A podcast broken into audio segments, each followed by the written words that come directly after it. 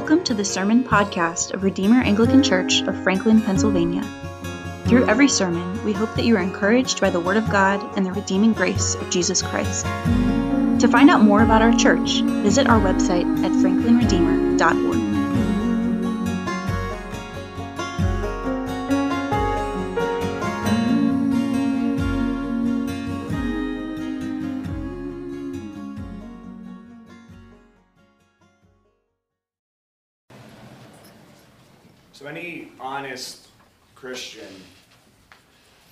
acknowledge, have to acknowledge, that there, throughout history, have been many blemishes on the church. The church has many scars that mar, that, that, that paint Christ's bride. Some of these, these scars and blemishes are, are, are usually points of emphasis from those who are skeptics, those who um, reject the organized church. And I get it. It's very understandable.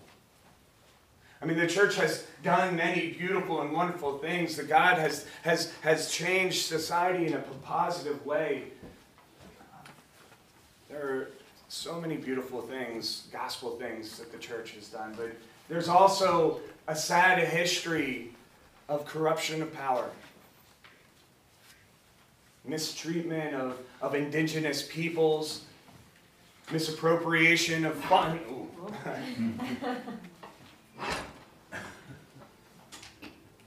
purchasing of bad music stands. Um, yeah, mis- misappropriation of funds.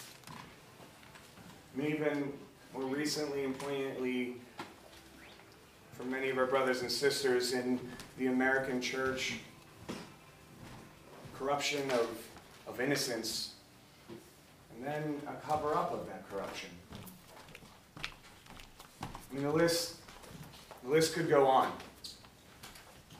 But there's one blemish that I think it, it, it's interesting to me that, that when you look at the church fathers and in the early church, they were kind of obsessed with it. Not, I guess obsessed is maybe too strong of a word, but it was something they were deeply concerned about and focused on.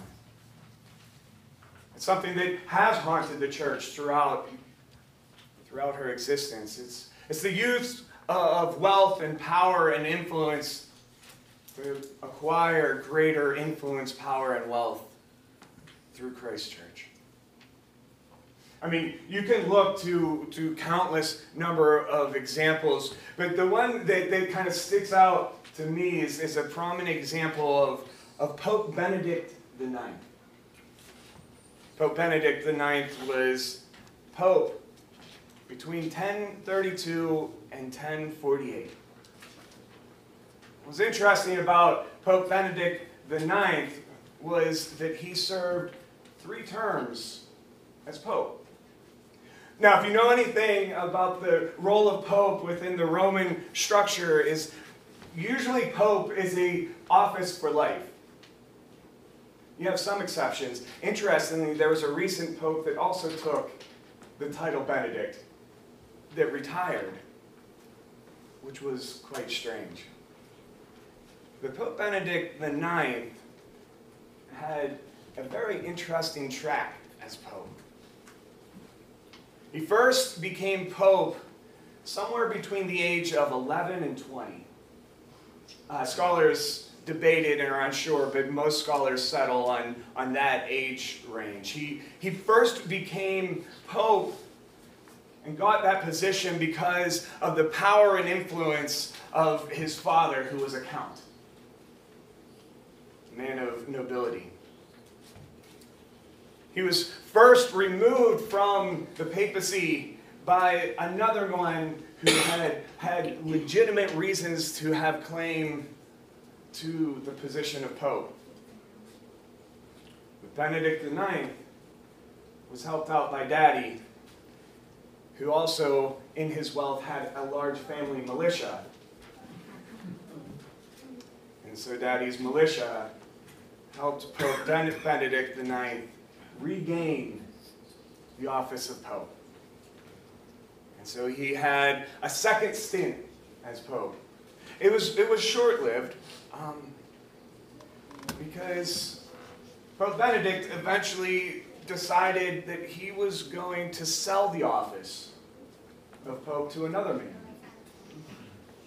Um, the reason why Benedict wanted to sell the office to another man was Benedict fell in love and wanted to get married. And I don't know the exact going rate, but Pope probably brings in some good cash. and so he sold the office um, and then took it back again.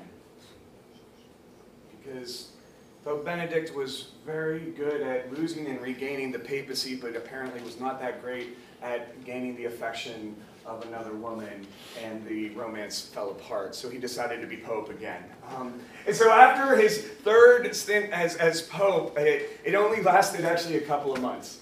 Um, because there were other leaders in the church, some, some faithful men who were sick of it all, and started pushing and lobbying and moving to have Benedict IX officially removed forever as Pope. And what, what's interesting is that, that, that, Pope Benedict had, had, had plenty of improprieties. Um, there were numerous things that would disqualify him as Pope, disqualify him as, as an elder in the church, period. But, but what got him removed was the accusation of what the early church called simony It was a term that became associated with the use of buying or selling of positions of power or influence in the church. And interestingly, it was called simony because of our story today in Acts. So, as we look at this account, I want to first just acknowledge that there are a lot of important and some kind of controversial aspects to this account. Influential in that this account has been used by different groups to, to kind of almost shape their theological perspective of becoming a Christian and, and, and how the church functions with regard to conversion. But for today, I want to just focus on Simon. And in that, through his story, um, what we can see about the idea of belief the focus on the miraculous, and then finally, the danger of simony in the church. So, beginning with verse, verses 9 through 11, says, But there was a man named Simon who had previously practiced magic in the city and amazed the people of Samaria, saying that he himself was somebody great. They all paid attention to him from the least to the greatest, saying, This man is the power of God that is called great. And they paid attention to him because for a long time he had amazed them with this magic. Real quick backstory as we're moving on from the stoning of Stephen, and it says that after Stephen was stoned, that that did not, that did not cause a, a, a, kind of pause in persecution, but that, that the persecution even got greater, and that, that Saul began ravaging the church. And so, so the, most of the Christians scattered. And so we had the story of the one deacon, Stephen, and now we have the story of another deacon, Philip. It was also one of the first seven. And he fled to Samaria and began preaching the gospel and proclaiming Christ. And it said that with his preaching, like the apostles, there was also great miraculous signs healings, exorcisms, things like that. But Luke zeroes in on this dude named Simon. And he wants to make sure that he notes Simon's profession. He was a magician. Um, a little bit of clarification because this has been misunderstood, I think, by, by some uh, throughout certain parts of the history of the church. Um, by calling him a magician doesn't mean that he was like Penn and Teller. Um, and so, like, the idea of, of, magic and magician, whenever it's spoken in the New Testament, is not like a condemnation for anybody who goes to Vegas and is like, hey, I want to go see a show. Like, actually, in, in the time of the Romans, those people would be called charlatans. Um, it's a term that was called for those who did not have magical powers, but would use tricks to try to make it appear like they did. Um, the Bible is really not that concerned about charlatans. Uh, it is concerned about magicians. Because, see, in, in, in first century Rome, in that culture, a, a magician was one who claimed that they had the ability to manipulate nature and the supernatural forces that were behind nature. Um, they were also thought to be able to foretell future events. They were able to interpret dreams, and they were able to interpret the signs of the times to say what, what greater realities were happening. And they used prescribed rituals and prayers so that they could provide both curses and protection to individuals, to cities, to nations, to um, empires. And Luke says that Simon, Simon was a great magician. That he had great influence says that they would say about him that this man is the power of God that is called great. That's significant because we see from inscriptions that that term is the term that they would use for Zeus. They almost saw this man as a god. I don't know if Simon was like Penn and Teller on steroids and just really good at tricking them. Or Simon maybe was able to tap into spiritual and natural forces and actually accomplish some things. But regardless, everybody believed that this man had the power of God. And then in verse 12, the actual power of God comes in and the people respond. It says, But when they believe, they are the Samaritans believe Philip as he preached good news about the kingdom of God in the name of Jesus, they were baptized both men and women. Just as a note, when it's speaking about the Samaritans, it says that they believed the good news of the kingdom of God in the name of Jesus. And were baptized, which you see throughout the New Testament was a mark of God's grace and initiation into Christ's church. Then Luke moves on quickly back to his focused figure. In verse 13, it says, Even Simon himself believed, and after being baptized, he continued with Philip, and seeing signs and great miracles performed, he was amazed. So I'm going to jump into a little bit of theology here because there is a lot of debate, and I think the debate itself is actually beneficial for us. Because the question is, is in verse 13, was Simon converted? It says that he believed. It says that he was baptized. And depending upon the stream that you're within, the tendency to emphasize one or the other is there, but usually one of those two. Uh, uh, you know, a more um, kind of Roman Catholic disposition is the sacrament of baptism. Um, a more Protestant Reformed disposition, it's the profession of belief. Simon had both. But what's interesting to me is as I did research and study on this passage, the vast majority of the early church fathers just assumed that Simon had not actually become a Christian. And I, I, do align with the early fathers because I think that the way Luke records this account infers that interpretation. I also want to qualify is I believe that to be true but I'm not going to rest my faith on the fact that that is true. But as we'll find, I don't think it actually matters that much. Um, one is as you read through this, it would appear that Luke is clumping Simon with the rest, but he's actually subtly differentiating Simon from the rest. Uh, we see that the other Samaritans were said to have believed in the good news of the kingdom and the message, uh, uh, the person of Jesus Christ. Um, Luke just says that Simon believed. And he never said what. And it says that his faith rested in something that, that is kind of noted in the second part of 13. That he followed Philip not because of the gospel, not because of the message of Christ, but because of the miracles that Philip were performing. It says that he was followed Philip, saw the miracles, and was amazed.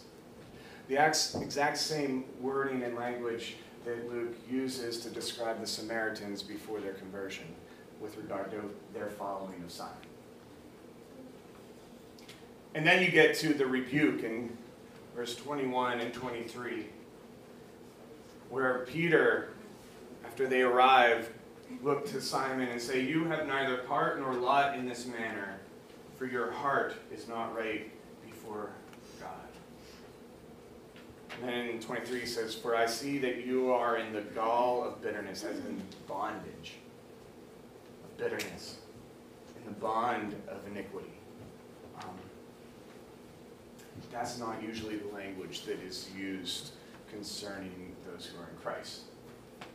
And so, so I do think that, that there is language that is inferring that, that, that somehow Simon believed, Simon was baptized, there was something not right about Simon's faith. And this is why I, I think this matters. Like I said, he, regardless of, of what historically is actually happening here, I think as we kind of prod into this debate and question, it is important because it reveals what we think about the idea of conversion and saving faith. And interestingly, one's view of conversion and saving faith usually dictates the manner in which they interpret whether or not Simon was ever converted. I mean, the common thing today that is, is probably most prominent that, that we find within the church is, is that you have the association of belief, which is a profession of certain doctrines to be true, to be synonymous with conversion and salvation. The problem is, is that's not what's borne out in the New Testament. In John 8, you see when Jesus is addressing a group of Jews, a group of Jews that John notes in his account that who, the Jews who believed in Christ. He addresses them, preaches to them about the kingdom. And those Jews who John said believed in Christ finished after Jesus' message by picking up stones and trying to kill him. In James, we see him recount about belief, pure intellectual belief and says, Great, even demons believe and tremble.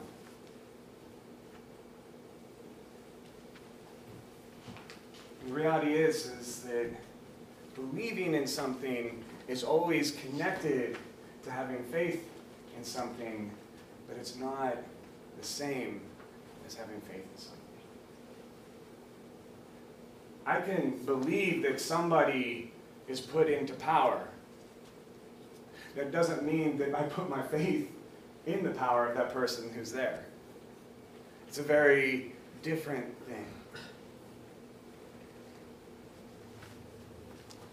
And also the danger is, is that we can believe in many aspects of the Christian faith and yet still not have our faith, our belief centered upon the foundation and center of our faith.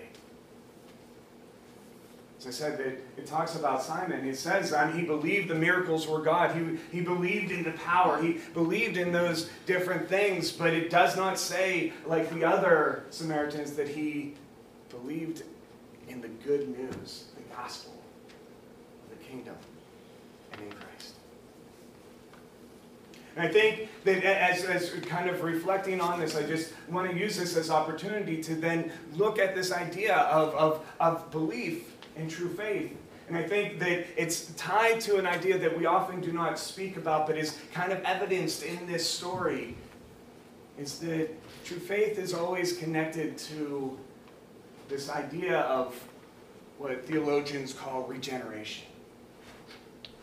If you pick up the, the story, we see that Peter and John had heard news of what was going on in, in Samaria, uh, Samaria, and they went over to, to inspect what had happened. Um, this is a common practice because they were uncertain whether or not these horrible Samaritans should be accepted by God. And so the, the apostles came as emissaries of the church to maintain a level of Catholicity, to go and confirm whether or not these people were in the faith, and so they laid hands on the Samaritans who were believers, and they received the Holy Spirit.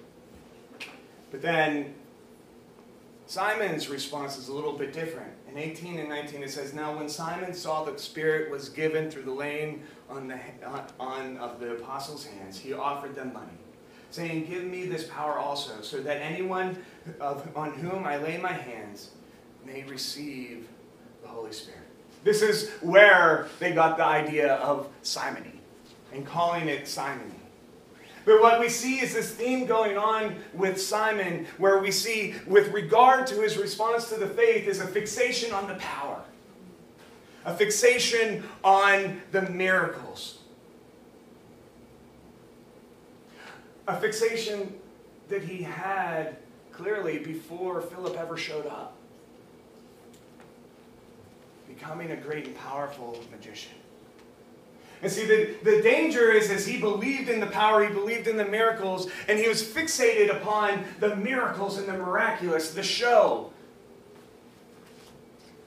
And missed, I believe, what it was pointing towards. I'm going to steal, um, I'm going to steal a, a, a sermon example from a Reformed Baptist preacher, John Piper, just because it's really good. Um, and I wanted uh, to actually, because most of you probably have never heard it and wanted to claim it for myself. But anyways, um, I, it, it, wasn't mine, it was John's. Just don't tell him. Um, but he, he uses this example, and, and, and, and I love it, but he says about how what's interesting with little infants. They usually have at some point this experience where you see something like super cool or super cute and stuff like that, and you go and you point and you say, look! And, and, and, and what at first do the little infants do? They look at your finger. Because they don't understand what this symbolizes. They haven't picked up our gestures that this means don't look at my finger, look at what the finger is pointing towards. At first they just hear look and they're like, oh, sweet. And they start doing this. Like, how do I do that? You know what I mean? See, that's the danger. It's the danger that we, we see with Simon. It's the danger that, that often can happen with the miraculous, but it can happen anywhere.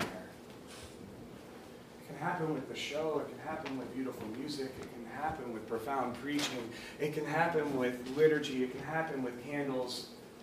It can happen in, in, in so many different ways where, where we have all these fingers pointing to Christ and His gospel, and we just get fixated on the finger. As we see Simon, it seems that's where his fixation was. Not where the finger was pointing, he was focused on the finger. And then began to really want the power that that finger had for himself. As I said, we look at Simon, and in reality, his desires and pursuits after his conversion, after believing and being baptized, was exactly the same as it was before. He wanted power. Notoriety. He wanted influence. And his conversion was that he found possibly a better avenue to gain it than the ancient practices of the magician. I love this uh, an example that I've used often and, and, before, but with regard to conversion, um, uh, conversion ultimately within Scripture, I think the best one of the best ways to describe it is a Copernican revolution of the soul. If you know the Copernican revolution, that was when, when the, the, from Copernicus, whenever they realized that the Earth was not the center of the universe, that everything else revolved around. Or the, at the center of the galaxy. No, not galaxy. Solar, Solar system. if I went through like every one of them, I'd eventually get to it, yes. Well, they actually did think that it was the center of the universe, but nonetheless, um, it, and then you had the Copernican revolution where began to realize that the sun was the center and the earth just revolved around it.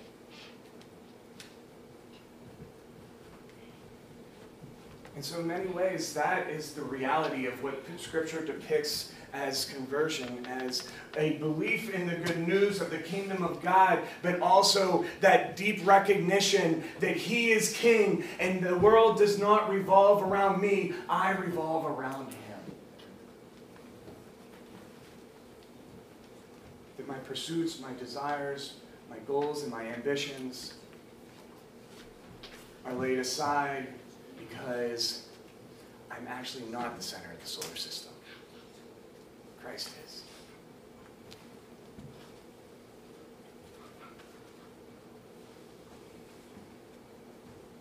So,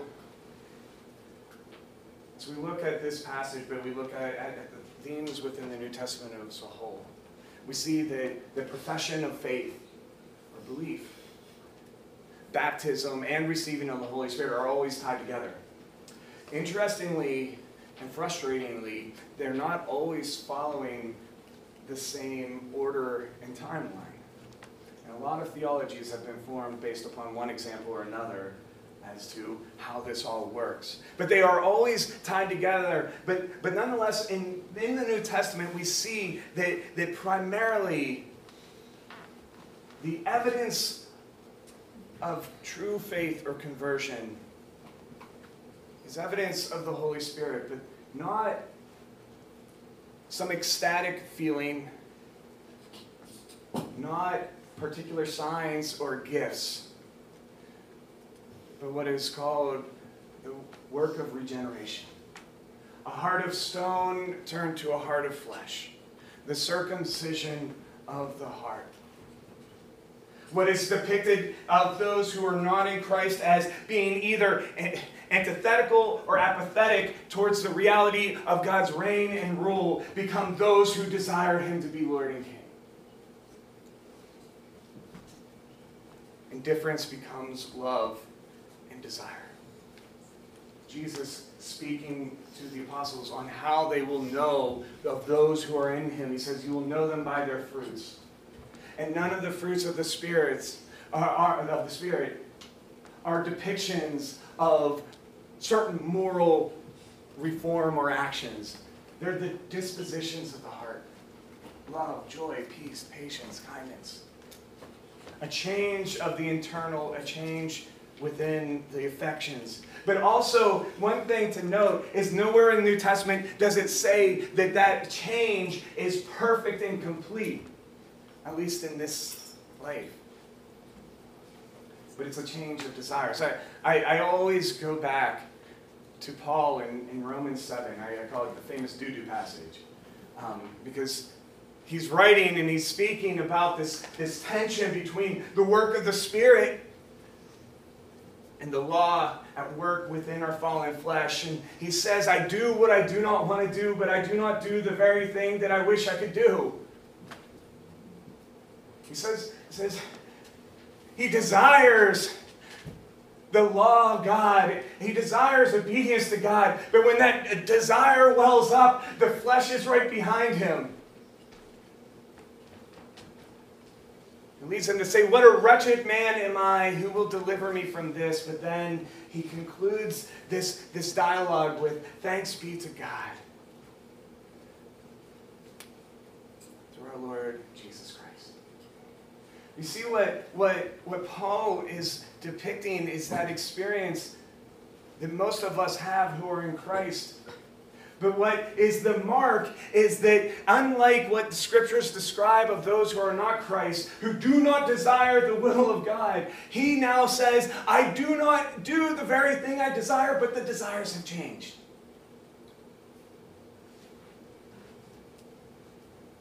A lot of times, our stories of conversion are stories of, I used to do bad things and now I do good things, you know? I used to sell drugs and steal stuff off of old ladies. Like, you know what I mean? Like, and then we talk that up, and it's like, now I don't. You know what I mean? Like, great, that's wonderful. A lot of religions can create moral reform. Met a lot of dudes whenever I was doing ministry in Pittsburgh who, while they were in prison through the Nation of Islam, reformed their morality way better than a lot of other dudes I know who became Christians.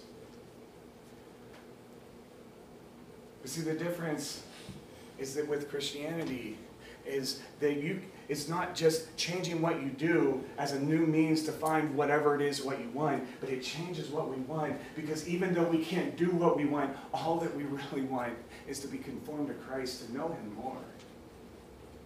For our God to be Lord and King. That's why I love the, the example of uh, used frequently too is if you have, say, a guy who is a, a well-known womanizer, getting as, as many girls as he possibly can. We kind of find out why. It's not just because he's like obsessed with, with sex. It's because it makes him a man. Like everybody else looks up to him. Makes him feel superior. And then he encounters a Bible study. And sees people's enamorment with that Bible teacher. And so then gets really into the scriptures, gets really in the Bible, studying theology and everything else, so that then he can argue and debate and show his superiority because of all the theology he knows.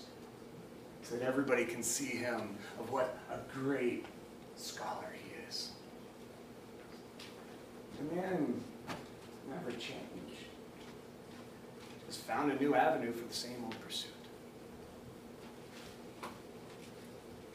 Think that's what we see with Simon. He believed and he was baptized. But something still wasn't right. And we're kind of left uncertain with what happens to Simon. I mean, there's tons of later legends from the church fathers, but if you read into it, it's because they, they're definitely probably made up, and also, for some reason, they really hate Simon. Um, so we don't, really don't know what happened to him. Verse 24, though, leaves it a little bit unclear. He cries out to Peter, Pray for me to the Lord that nothing of what you have said may come upon me. So then what do we, we get out of this? This cautionary account Simon the magician, this little figure that has played a massive role in the dialogues of the church, especially for this, its first few centuries. First is with regard to miracles, I think there's two dangers. One is that whenever we get consumed and focus on the power or show instead of what it points to. We're looking at the finger instead of what the finger is directing us towards. And that can be quite dangerous and destructive. And throughout the history of the church has led many down some very, very dangerous paths. But here's the thing. It's not just being obsessed with miracles. Be obsessed with liturgy. It can be every Sunday analyzing the heck out of the sermon and either saying, oh, that was wonderful, he had some good jokes, or, you know what, it wasn't that good and it was kind of boring, or whatever it might be, but or having your favorite preacher, but being consumed with the work of preaching instead of realizing that preaching is just a finger. Instead of being directed our focus Christ. Beautiful music. I mean, pretty much everything we do should be a finger pointing away from us and towards Jesus. And so everything that we do as a church can also potentially be a danger. Whenever it becomes the thing that we focus on and place our faith in. But there's also the danger, which the church has done at times, which is to avoid the miraculous because it could be misused. See with the Samaritans, they're obsessed with that type of stuff. And but God didn't see that there was a need to then be cautious. Instead, he still, through his Holy Spirit, worked healings. One of my favorite authors, a uh, old Welsh Reformed Congregationalist named Martyn Lloyd-Jones. If you know anything about Welsh Reformed Congregationalists, they're not really big on anything charismatic. He once wrote and said that one of the greatest attacks that the enemy can have on the church is to have some gross perversions be done in the name of the Holy Spirit, so that then a majority of the church would be afraid of the Holy Spirit, who is actually our only power and is necessary for our salvation.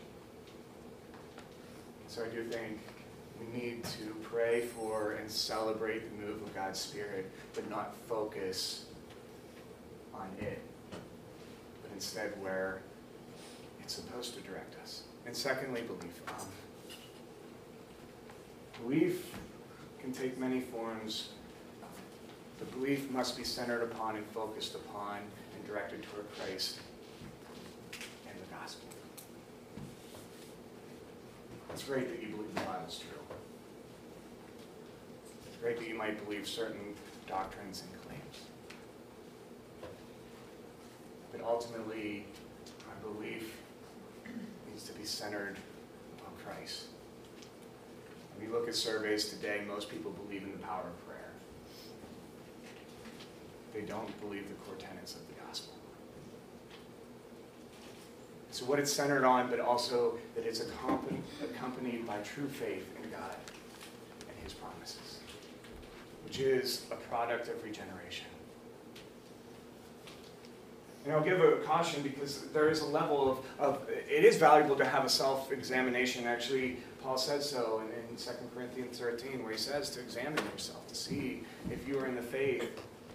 But what is important is that you don't remain there because faith is not trusting in the evidence that you find within yourself, but instead looking outside of yourself and trusting the grace that is from outside. Because ultimately, that's what faith is. Is trusting that God is who he says he is, will do what he claims he will do. And that his grace is sufficient and complete. And just as a little note, I always say to people, Scripture is very clear that those who are not in Christ could care less if they are in Christ. So usually those who are deeply concerned about whether or not they are Christ and are looking inside and everything else, um, all they need to realize is that if you weren't in Christ, if the Spirit was not at work within your heart, you wouldn't freaking care.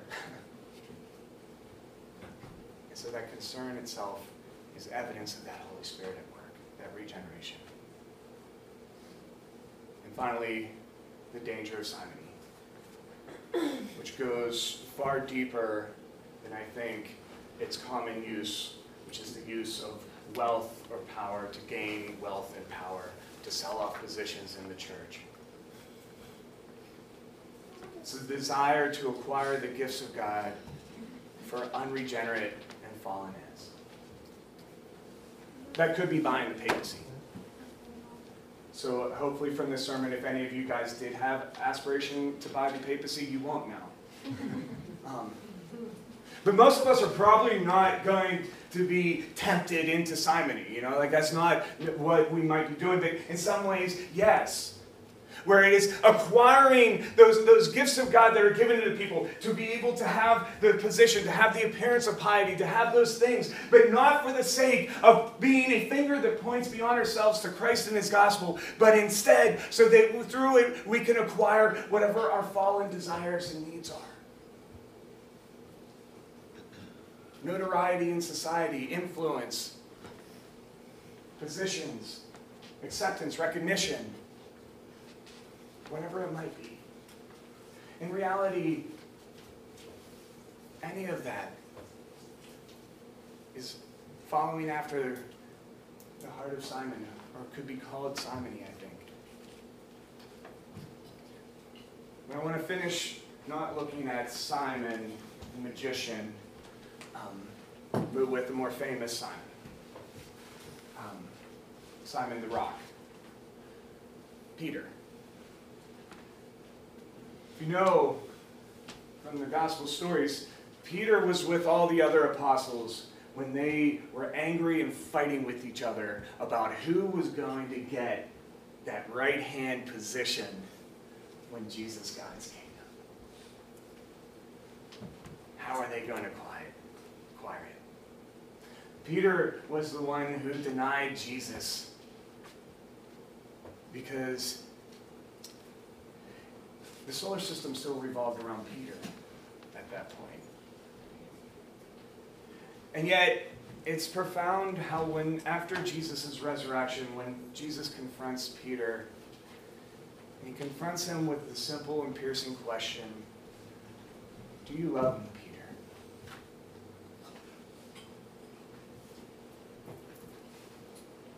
Such a profound question. Because everything else hangs on it. not just simply, do you believe who I say I am, Peter? Do you believe the resurrection happened, Peter? Those are extremely important, but Peter, do you love me? And I think that that's the question that is constantly being posed towards all of us.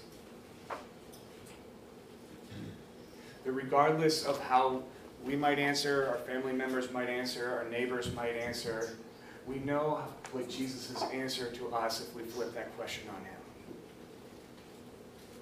Lord, do you love me? And he would, with outstretched hands, say yes as we see the piercing inside, the piercings in his hands. That would be the answer that Jesus would give to Simon regardless of what happened after verse 24. That would be the same answer that he would give to Pope Benedict IX. The same answer he gives to us. So what we are left with is, like the deacon Philip, continually proclaim to each other and all around us Christ's love. That we might all be fingers pointing to his bloodied and pierced hands, proclaiming the good news of the kingdom, and praying for the Holy Spirit to come upon all who will hear that gospel message so that we, along with many others, can look into those pierced, outstretched hands and say, Yes, Lord. You know I love you. In the name of the Father and Son and Holy Spirit.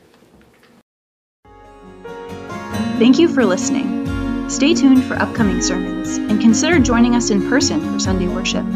To learn more, check out our website at franklinredeemer.org theme of my song, the joy of my heart, and the boast of my tongue. Thy free grace alone, from the first to the last.